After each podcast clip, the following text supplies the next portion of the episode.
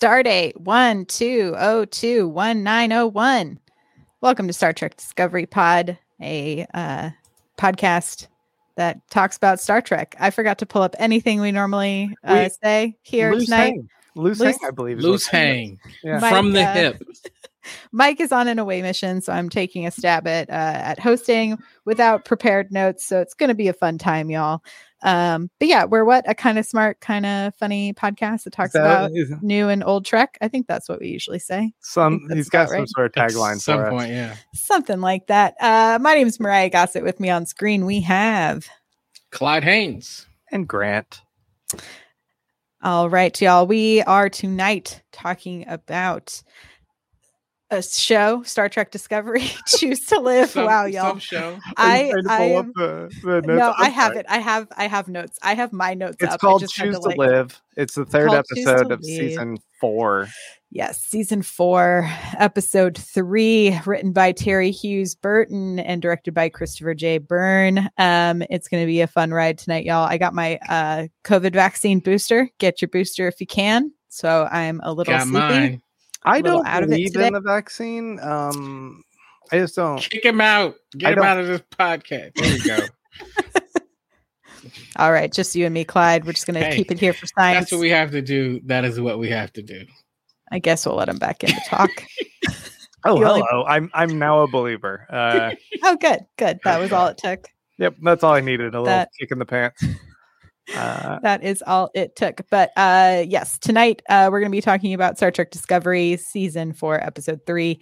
Um there's a ton that happened in this episode. I definitely want to jump right in, but Clyde, can you first tell people how they can um tell us some of their thoughts about Well, this if particular you are- If you're watching us live and you want to participate, then there's a couple things that you can do. You got some thoughts, you got some questions, and type capital P, capital O, capital D, capital pod in the chat, and we will see your comment. And you'll notice that if you have a hot freak, something you want to share about the show, something a hot freak, then type a capital H, capital F, capital HF in the chat, and we'll we'll mention your hot freak possibly at some point. Maybe Yeah.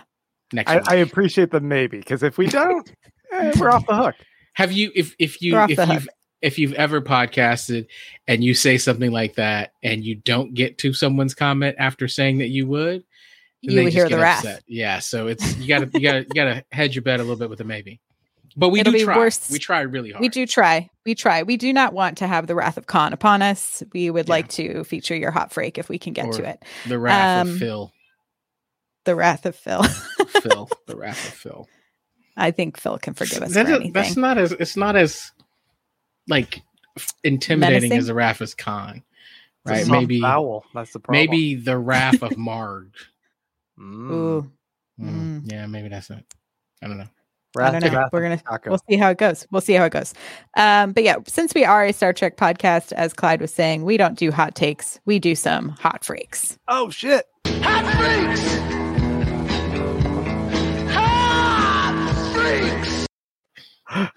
Somebody's gonna get texted by Mike any minute now. what are you doing? what are you doing to my show? Uh, who wants to go first with their hot freak about this particular episode? Clyde does. Oh, sure. Uh, I did really like this episode. I think um, this episode was a little bit a little bit different, but I felt like it had some some really great notes in terms of you had some kind of cool battle scenes, right? Like you like you had some great fight coordination. Um, you had some off world kind of antics, um, but you also had these incredible like touching moments of whether it's um i mean really i, I don't want to say just tender but emotionally um complex whether it was uh adira and gray um you know book and going through his emotions um and even burnham. I did think that for all of those if this was a show that was an hour and a half we might have gotten a little bit more depth. Like i think with book like I, I if I was brand new to the show, I don't know that I would have felt it as much as I did um, because it, it kind of felt like it moved a little fast. It was like, hey, I'm going to mind meld with you. And then great. Like all, is right with the world. Um, and then Burnham, I think, it- because I know the character, I can understand the confliction with the the the from a justice standpoint. But all in all, I really enjoyed it. Um, it's so interesting to me. I think the two things that that really blew my mind from uh, where I was to where I am is how important Saru is to this crew. Um, I love Saru in this role, right? Like I just, I mean, man, you talk about a glue, uh, a person who glues it all together. So I love that. Um, and Vance, right? Like I was watching him and going, man, it was not that long ago where we were chanting Vance is sus. And now I'm looking at him and that orchestra analogy was just I, I dug it. I'm an analogy guy and I love that one. I was like, man, that's a great analogy. Um and there's I, I'm looking at the president and thinking quite possibly this might be the road to the federation being the federation that we're used to right the making the big decisions but really thinking about wisdom um i look I, I was all for this episode i thought it was great Uh, Yeah. Mariah, you want to go next? Sure. Yeah. I mean, I agree with you, Clyde. I really enjoyed this episode. It, like, I think I said it last week. Like, I feel like we now know our characters. We're in this world that we're going to be living in. We get to fully experience it now. Um, and I love that we're getting f- more more character development, right? Like, it's Mhm. not just about what are we doing to solve the big problem. It's what are we doing to solve the big problem? But at the same time, we're really learning more and more about um, these characters that we've we've kind of n- grown to love and and and our new characters that have come in as well. I think David Ajala is like so incredible to watch on screen and like I I got like teary-eyed at multiple points in this episode. Uh we also finally got to see the bar. I love when we finally get the bar on the uh on the ship. You know we we didn't see the bridge i think even once this episode. We Mhm. got to see different parts of the ship. We got to have all of these really great one-on-one moments. Um you know and i don't know if it is a uh something i had to consider because of covid protocols and like really reducing how many people are in a particular scene but if if that's the reason i- i mean they really made it work in such a wonderful way because i think some of these smaller two to three people in a scene um, sections of of this episode in particular were really beautiful um, and really well acted. Um, but yeah, I mean, ten out of ten. We got to go off world in multiple worlds. We got to go. I mean, it was New great. alien, I just like new new alien? species. We we had the uh abronians uh who we got to meet for the first time which was really cool Are and really called the Abronians?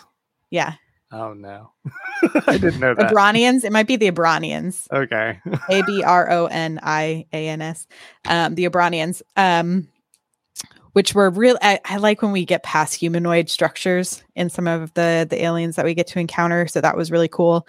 Um, yeah, I, I think it was just like a fully knocked out of the park episode for me. I'm glad we're moving forward with what this kind of big thing that's happening um, in the universe, but at the same time taking the time to have these moments of full character development and and realization there.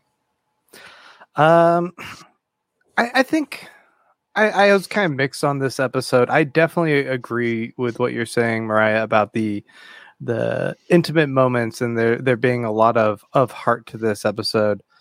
Uh, that said, me being um, kind of bitchy, I'll, I'll say that these sweeter, more saccharine moments. Um, I I like it here or there, but when like uh, it's hitting like on on multiple uh threads, I'm like, no, I I do want more of the the action sequence. I want more of the the. the you got fighting murder storyline. nuns. I know, I got fighting murder nuns, but uh I don't know. I I thought that those scenes were just kind of weird. I mean, we'll get into it a little bit more uh, when we talk about that whole plot point. Um, ultimately, I thought that a lot of stuff actually did happen in this episode, and I know that like around the 45 minute mark, it seemed to it felt like it wrapped up, and then I went, oh, we still have another 15 minutes of this episode uh, after everything that happened with Burnham. Um, I think that there's there's some still some positive energy going on with uh, how they're partnering up uh, different characters with each other to see how they play off of each other, and there was some really important things being shown in this episode and being um, expressed that I haven't seen in other TV shows, really, especially mainstream shows. Uh, so in those regards, I thought it was it was good, and it, it's it's important and very valuable. You know what this show does, and I appreciate that. That is Yeah. my overall hot freak. We do have some from the listeners. Yeah, why don't we jump Uh, in and take a look at those? Um, Grant, while you pull one up, I would just like to remind folks that you can find all the links to the audio and video version of our podcast at Star, trek StarTrekPod.co. And if you enjoy our content, you can go to patreon.com slash Star Trek Pod. Boom. And uh, I can I can overrule uh, that comment for that. for that moment, but after uh, commercial Ja- break over, James Worm says uh, Qowat Milat is sus. What do you guys think? I, that's something I definitely want to discuss. Yeah, I mean, it would be. uh, Let's jump into the Qowat Milat discussion. It is Sure. interesting that we, I think, have a context for them that is so far back in time at this point from what we've seen in Picard. And then you think Mhm. about what they are in this particular context now that Ni'Var is unified, right? And I wonder what has and has not changed for that group in that amount of time. I also, I mean, I think to me, it's that's a that's a hard question. Are they sus, right? And the reason why I say it's a hard question is because we've got Burnham's mom as a Qowat Milat, Mhm. right?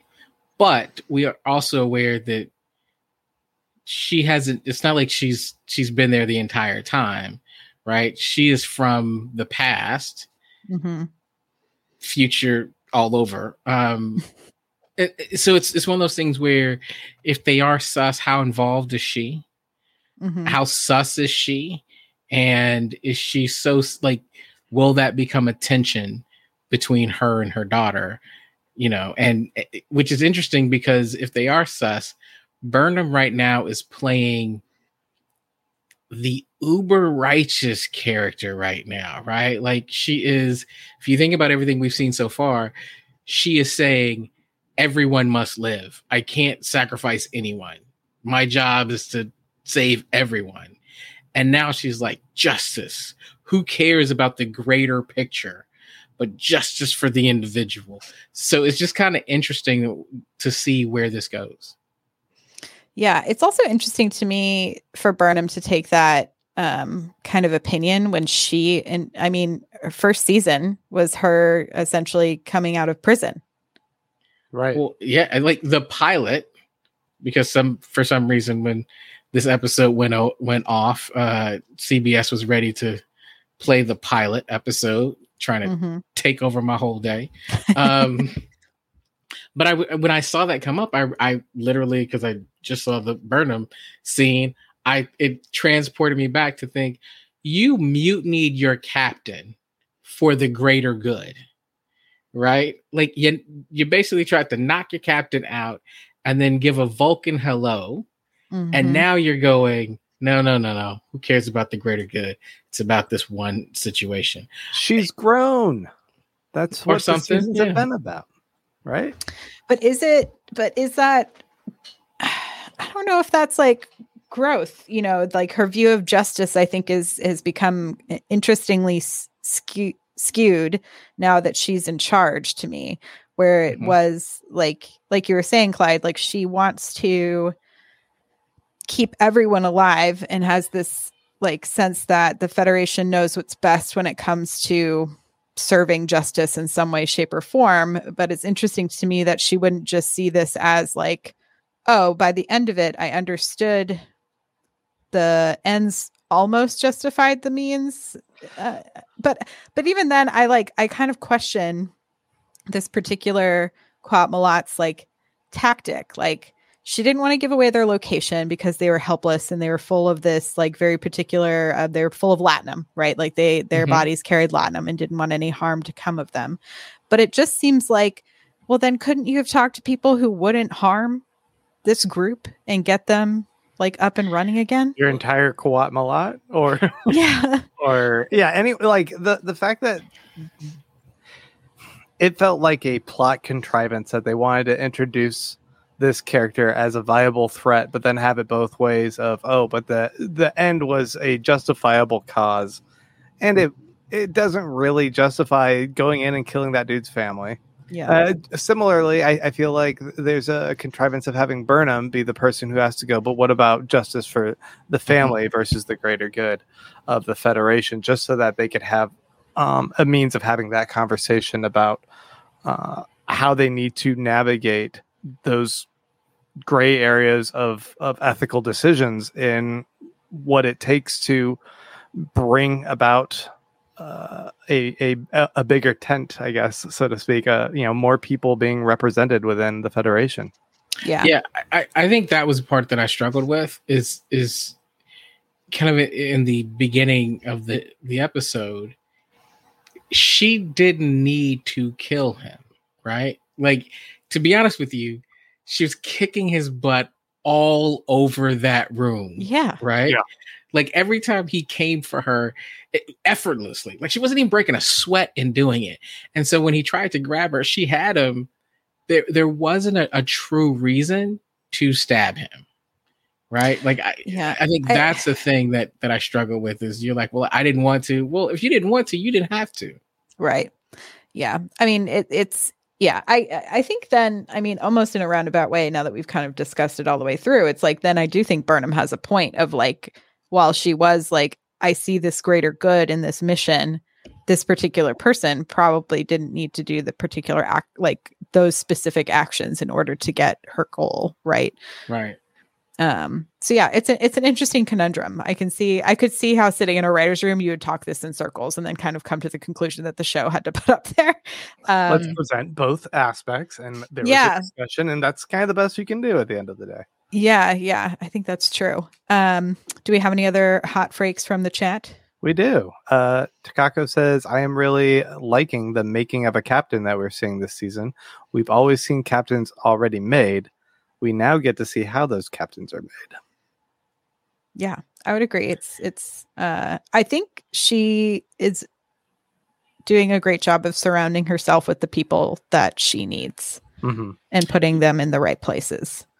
the other thing that I think we're seeing around this making of a captain idea is there's this I don't know there's a there's a narrative that I believe is true that it is so much easier to be number one than it is to be the captain right because I think when we've seen Burnham as number one we've seen Saru as number one like they just thrive all of a sudden they've got all this wisdom right they're there with the quick-witted thing and the hey, you know, you should bring Ensign, you know, you should bring Tilly along on this thing. You know, like they've got all the answers. But when you're in that big chair, all of a sudden it's like, uh, uh, I'm not quite Well, sure. It, it Like, also seems to be such a Trek thing that if you're in the captain's chair, you have to be in all the action now. you, you don't delegate that to other people. No, Burnham's got to go every time because Mhm. um, she's the star of the show. So, I, I- you know, in that regard, I guess it makes sense, but it also does not make sense for a ship to always send the captain.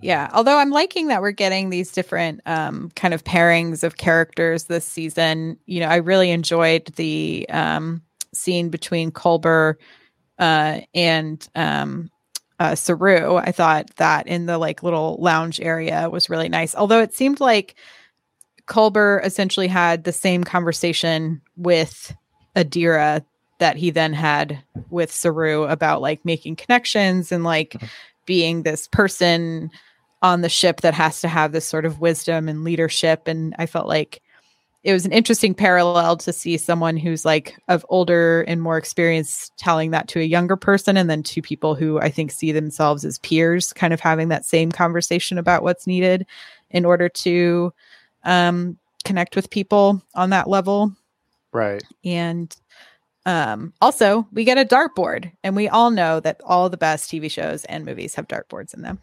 and and poker tables apparently. Gotta Yeah. have Yeah.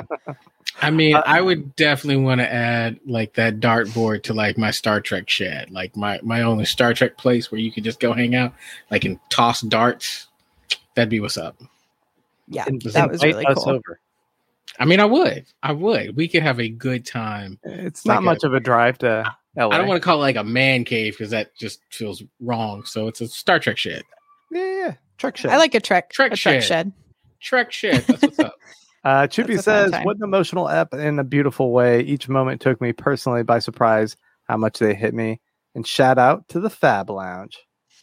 Yeah, that was a cool set. I'm really enjoying that Yep. piece, and I hope we get to see some cool stuff kind of going on there. Um, and I think for me, one of the most emotional um, pairings this episode was um, Book and Stamets going to the Ni'Var Science Academy, which looked incredible. I literally stopped and was just like, "What?" That was a cool That- set. The visuals on that was amazing. they're really using that AR like screen setup for some like I'm like I'm so excited that they have that now in order to be able to do so many off more off-world sets for like way less cost, which I think t- means we're going to get to go to way cooler places this entire season. Although I you mean, know I- I- the the science that's what we experts there. Oh, sorry. Go ahead. no, go ahead. You got it, Grant. Yeah, the science experts there. Uh, the uh, Ni'Var people.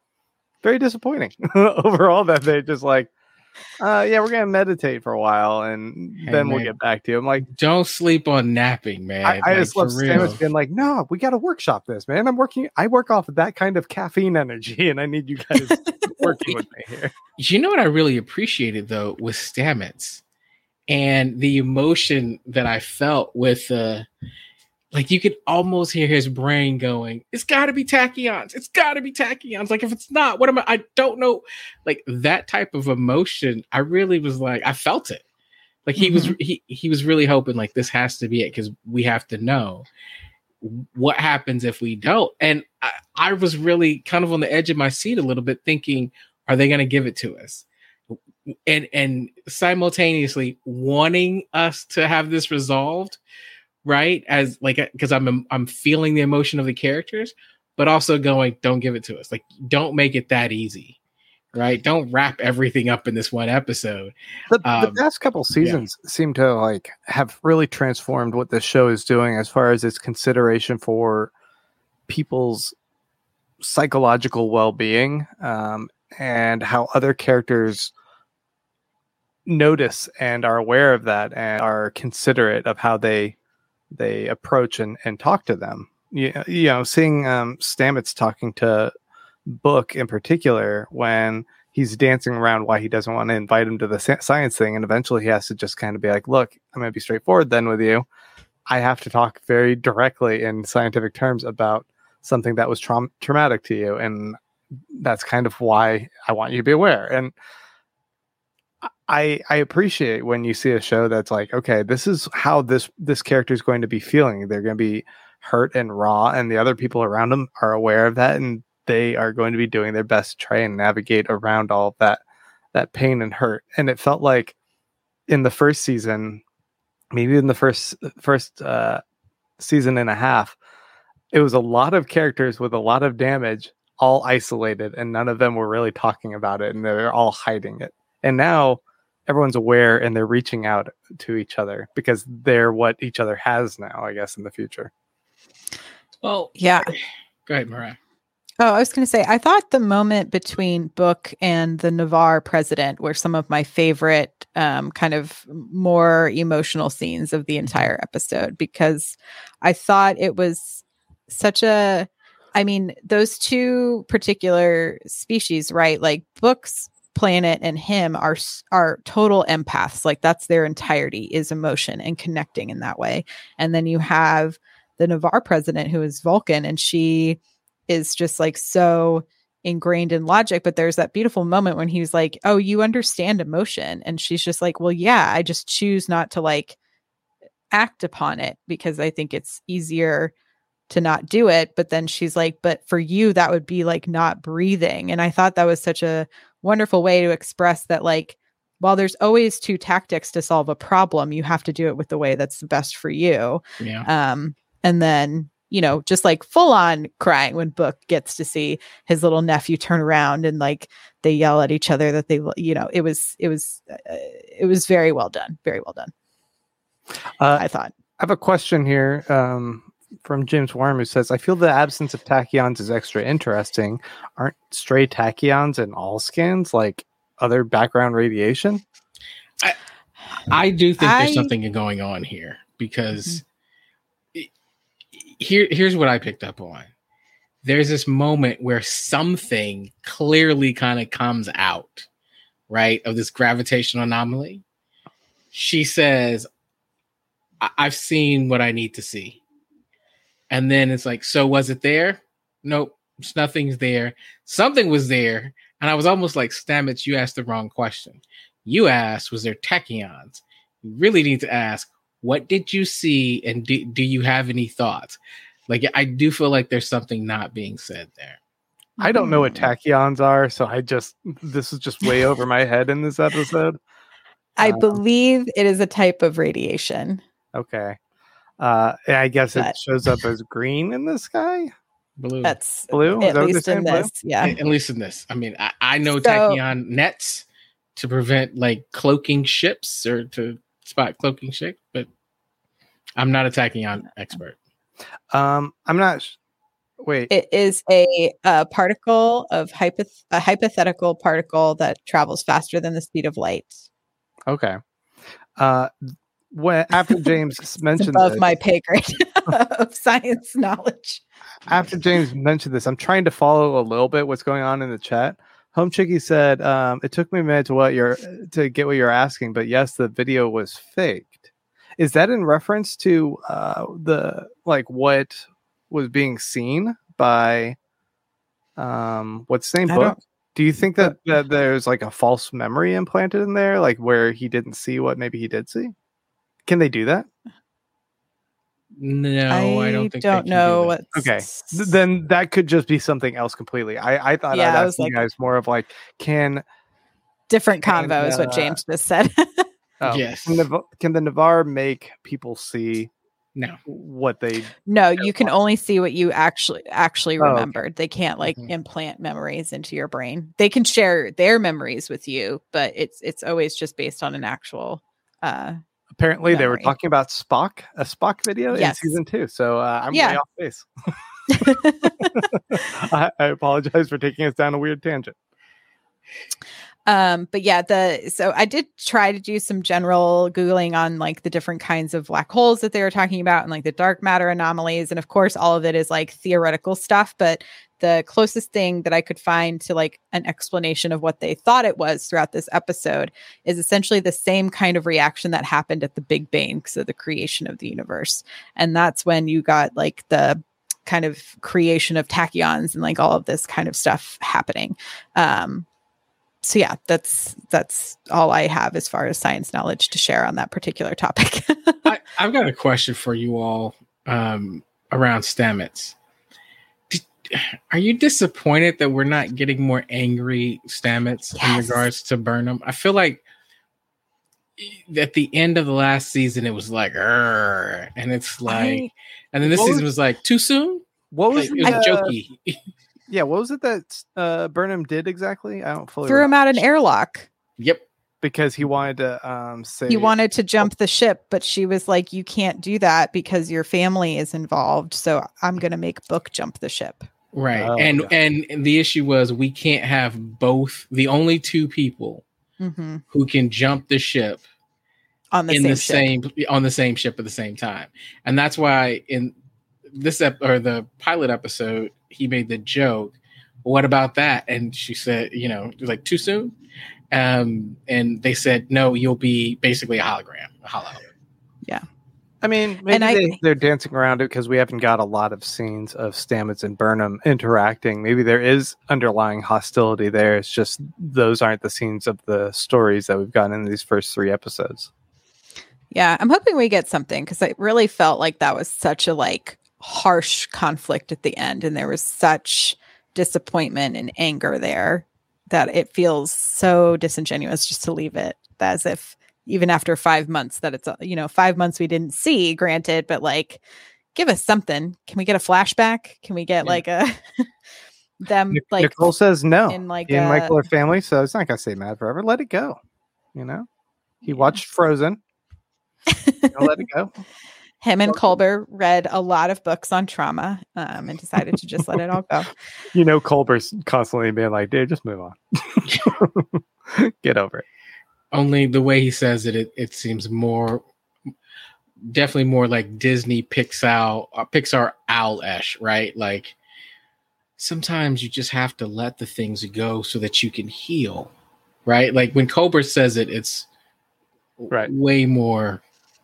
You know, I mean, honestly, he could just read the Zen. dictionary to me and I would be like, great, thank you so much. Yeah. um, very relaxing. So Um, uh, there's emotional moments going on with Mhm. Adira and Gray. Gray has now gotten his body. He's Mhm. very excited about that, and uh, we do see a lot of what we were discussing last week about um, Adira feeling this loss that they no longer have that connection with Gray at all times. Um, but you know, being able to let go in that way is allowing space for Gray to um, have this this beautiful transformation into being corporeal. have a body. yeah. yeah.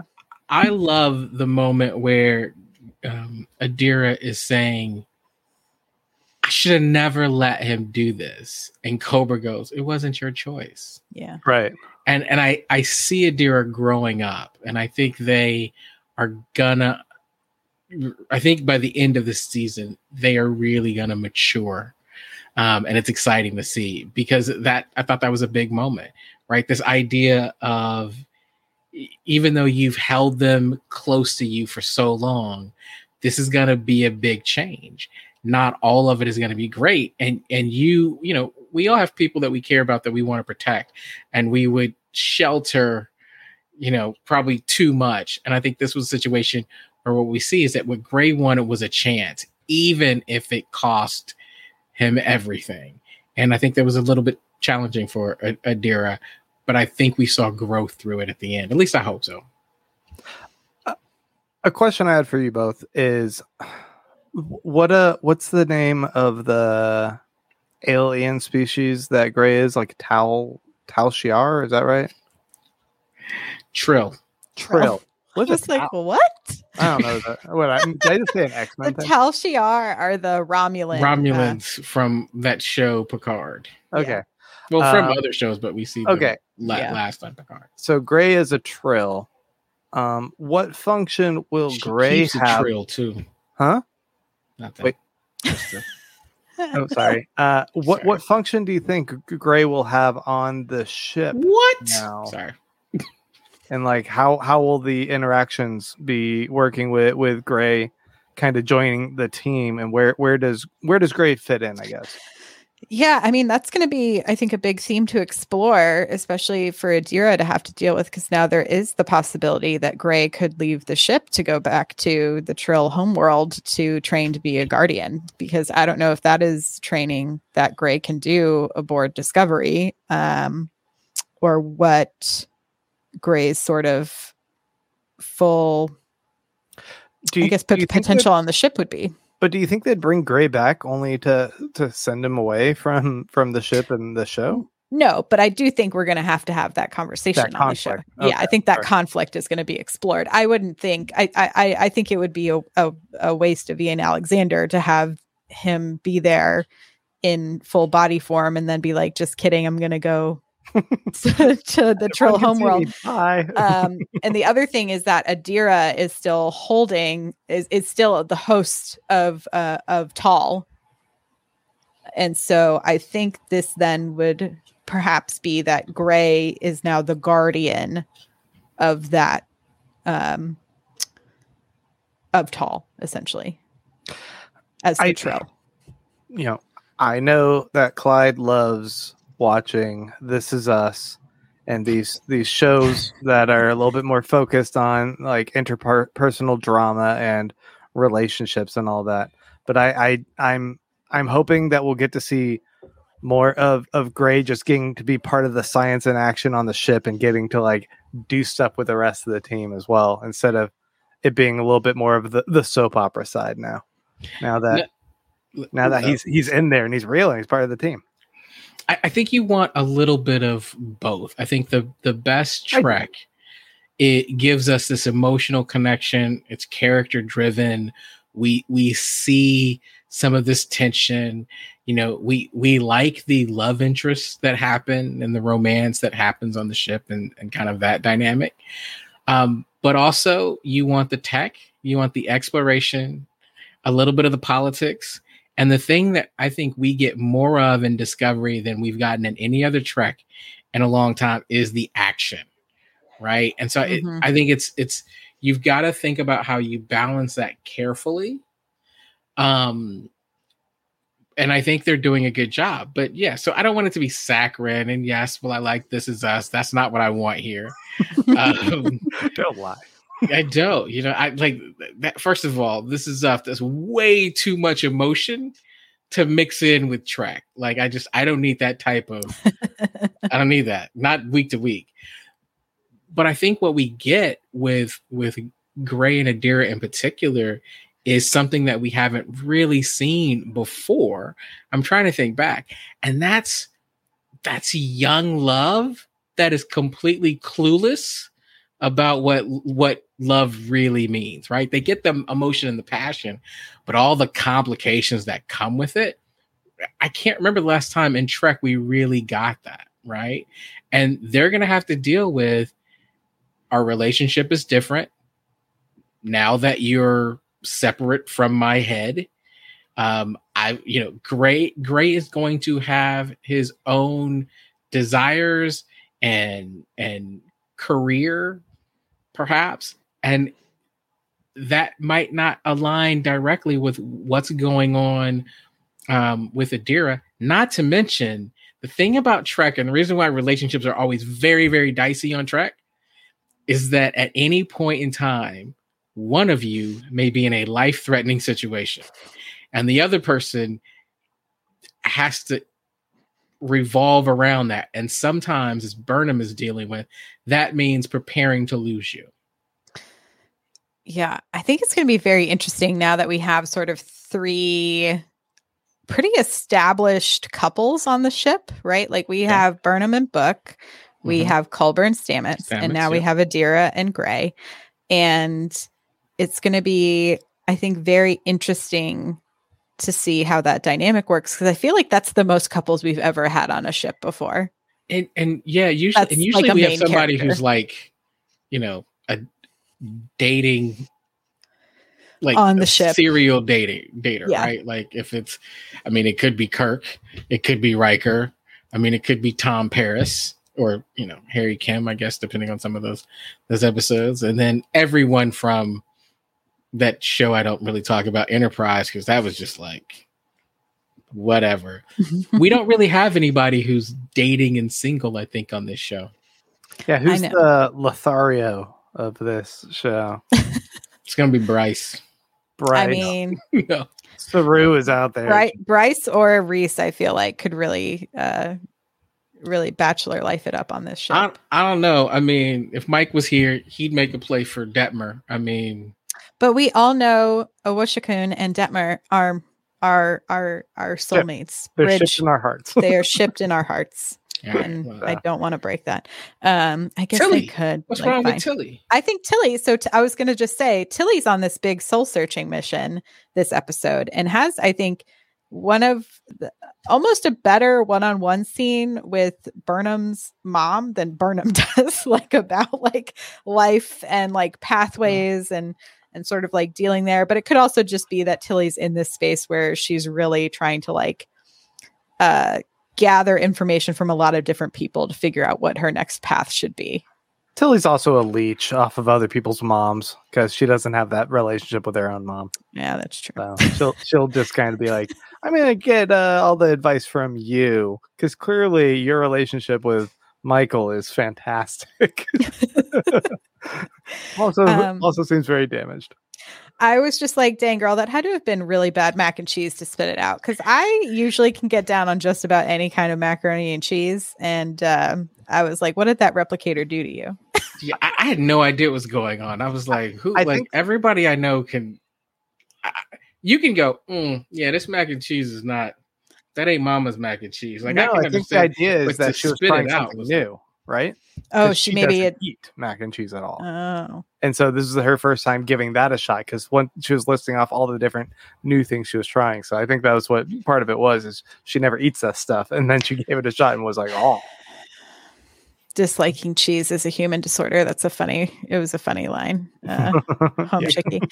Um, but yeah, I liked uh, that she got to have these sort of moments with um with Burnham and then also with uh Saru about just like trying to essentially be really open and honest about the fact that she's feeling down. And I feel like this is one of the first times instead of it being, you know, like Detmer's PTSD over trying to fly, we actually get to see someone who's trying to like actively move themselves through depression, right? And like trying to figure out what to do as next steps. And I thought it was interesting. I watched the um uh the ready room for this week and they talked a lot about how you know there are definite parallels to the season to what was going on with covid. They're like we didn't want to write a covid season because no one wants to watch that. They're like but it was on everybody's minds and you know they're showing like all of the behind the scene footage of everyone having to be masked up and like interacting over screens with different like cast and crew members and like uh even on the ready room uh Blu del Barrio and ian alexander were talking about how because they don't live in toronto like them and wilson cruz were in these like hotel rooms that they essentially had to be like alone in all the time if they're not on set and how isolating that was and so it's Mhm. interesting to see i think some of those themes weaving in where tilly is perhaps feeling isolated because she's in a different time and a different place and having to figure out what her place is in this kind of new reality right? And i think a lot of us can relate to that. This show is a bit of an anomaly as far as other trek shows right? Are they all this introspective and like a, a deep examination of the human condition like this one's doing this season? Yes. i mean yes. Oh are That's they? the okay. Yeah. I don't know. I don't know. I I I thought it's it's a space adventure show week to week with with hard science and aliens. So it is. It's definitely not a space western. It's not Serenity. It's, Okay. It's No. no, and even Serenity had some, you know, some moments. Um, Yeah. no, this is this is different. This is let's let's. Oddly enough, there's just enough space opera to not annoy people, but a lot of the action is talking. hmm right it to me it's closer to a diplomatic political com- like show than it is a western yeah more west wing than western Yep. if you will Oh. um yeah what did uh y'all think of the interactions between burnham the president and uh our admiral i love vance You've come around from from us you vance's thinking- sus Yeah. Do I still have the banner for you saying Vance is sus every single week? I don't think I did, But uh that was constantly your refrain, and now you're like, I love him. He's the best. well I, I mean i don't know it's like he's he's just got this like it's it's like part grandfatherly kind of care like quality where he's just dispensing some wisdom and then part like He's very pragmatic. like a barber in a barber shop. Like I'm just gonna sit back and let this all unfold. And when you look all confused, I'm gonna drop some nuggets of wisdom on you, and then like exit stage left. Like that's really what it is. And it's it's almost sad, but it's like you're not expecting a whole lot. He's just sitting in the corner and you go, Man, I don't understand. Well, young blood, this is what's happening.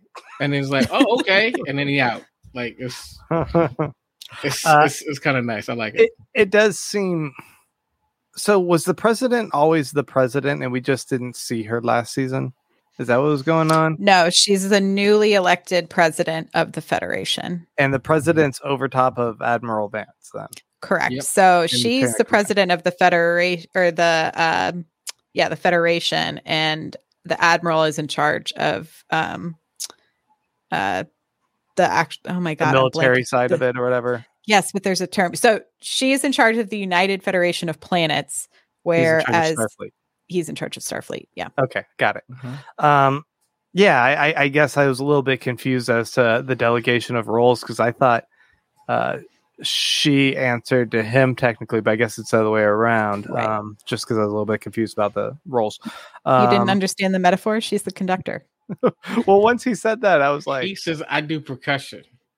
I know. I was once like, he- I bet you do. I bet you do, you little dadmiral.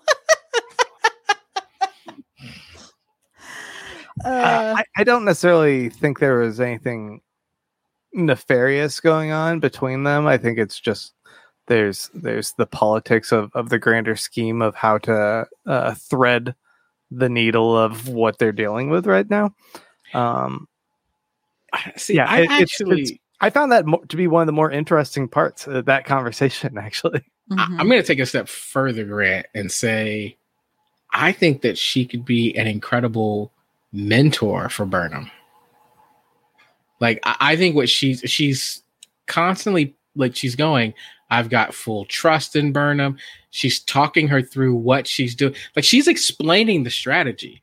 I think in previous like iterations of Star Trek, presidents and admirals never really explained what they were doing until turned out that they were doing something sus. Right? it's always like, you don't need to know, just do what I tell you. And she's really like pulling Burnham aside and going, Hey, I know, look, we're this is about diplomacy and we really need Ni'Var to be in here, but make no mistake about it. You're in charge. Like she's having these conversations and then afterwards explaining, like, I know I wanted justice, but this is why this like sh- she's spending a lot of time investing in Burnham, um, and it feels like a mentor um, situation. I like the idea of all of these characters just having a little bit more of that that positive take that we kind of hope humanity will eventually get to anyway where people aren't constantly hiding motivations and acting in in a lot of uh, dubious self-interest but we we all do kind of move toward those ideals of what starfleet i guess is supposed to be. Um so if this show is actually leaning more into that idea of you know there's going to be openness of dialogue. Um, you're going to be included in the conversation and respected for your opinion. It might not always go your way but that isn't um, a reflection on uh, us being wrong or you being wrong. It's just you know there, there's a balance that has to happen uh, with leadership roles and decisions that are made. Yeah. I um Clyde, when you're saying I think that the that the president is trying to mentor Burnham, I, I agree. I think that's what she is trying to do, but I don't think Burnham is looking for a mentor from her. No, Like it's it's such a one way street right now, and like it's really hard to mentor someone who doesn't want it. yeah, but but I think that that that's what happens a lot, right? Like I think there's there's the I'm gonna go and seek out a mentor, but has that does that feel like Burnham to you? I'm gonna go find a mentor. No, I mean, but Georgiou, I think was that yeah, for her. yeah, but we didn't get to see how that started, It's true. right? Well, we didn't are really we get see how sure? that started. Are we sure though, Clyde, that uh, Burnham shouldn't be the mentor to the president, given she's three thousand years older? it's not it's not about age; it's about wisdom. um, well, I, She's got but a I- lot of wisdom under her belt as well. Y- yeah, but I I think what I'm hoping that I'm seeing from the president is we're seeing this evolution, right?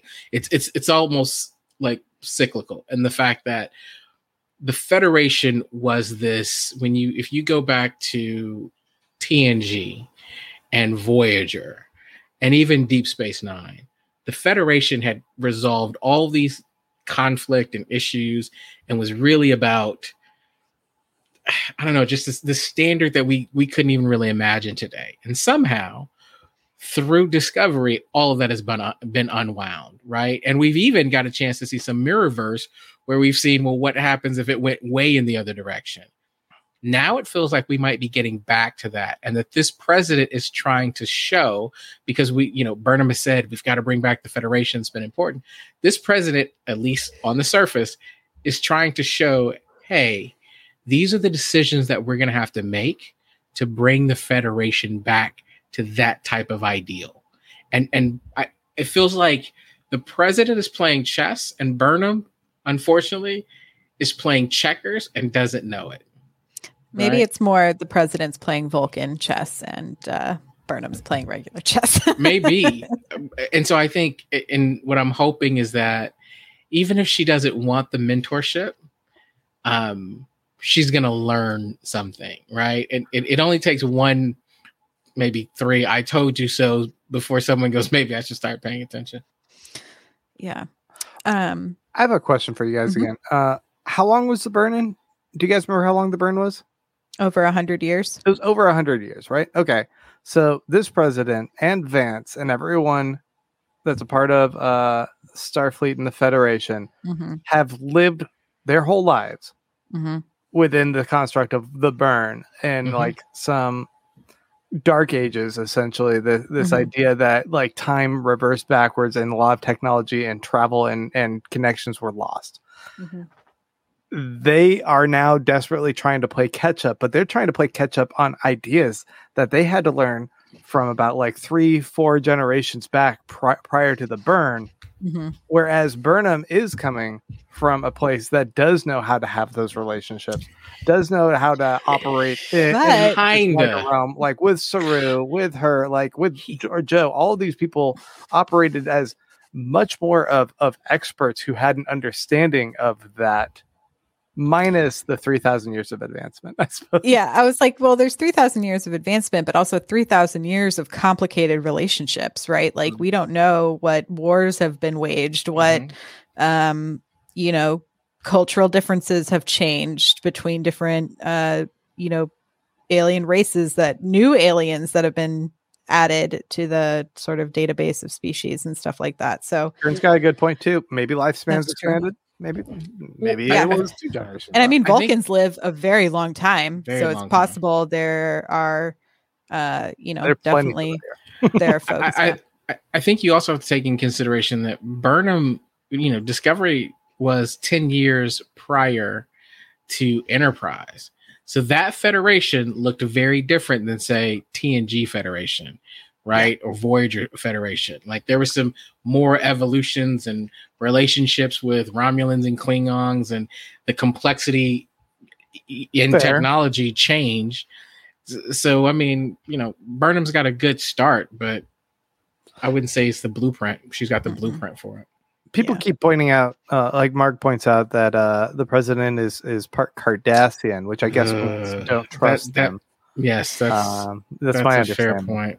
And uh, Mhm. Lise A says uh, the president is using Burnham, and she isn't happy about it, but it's for the greater good. Do you think that she's being used, And like manipulated? I mean, she's, she's definitely become a bit of a let's let's send in the A squad, you know, to show mm-hmm. good faith movement and the people who have saved us, you know. It, look, they, d- this Discovery team has got a lot of popularity. They're rock stars, right? And she, is she cozying up to that celebrity for her own purpose? Sure, A little bit, yeah. a little bit. Yeah, I, yeah, I would agree with that. You know, is it for the greater good? Yeah, right. She, she's. It, it is definitely political in nature. Takako makes a fair point too. Um, says doesn't agree. Uh, she doesn't agree with me. Burnham and everyone uh, came from a time when the Federation was a given. They're all learning how to get back to that. Which, Yeah. Yeah, that's a good point. I mean, building something versus existing within that construct already, two wildly different things. Very true. Very Yeah. true.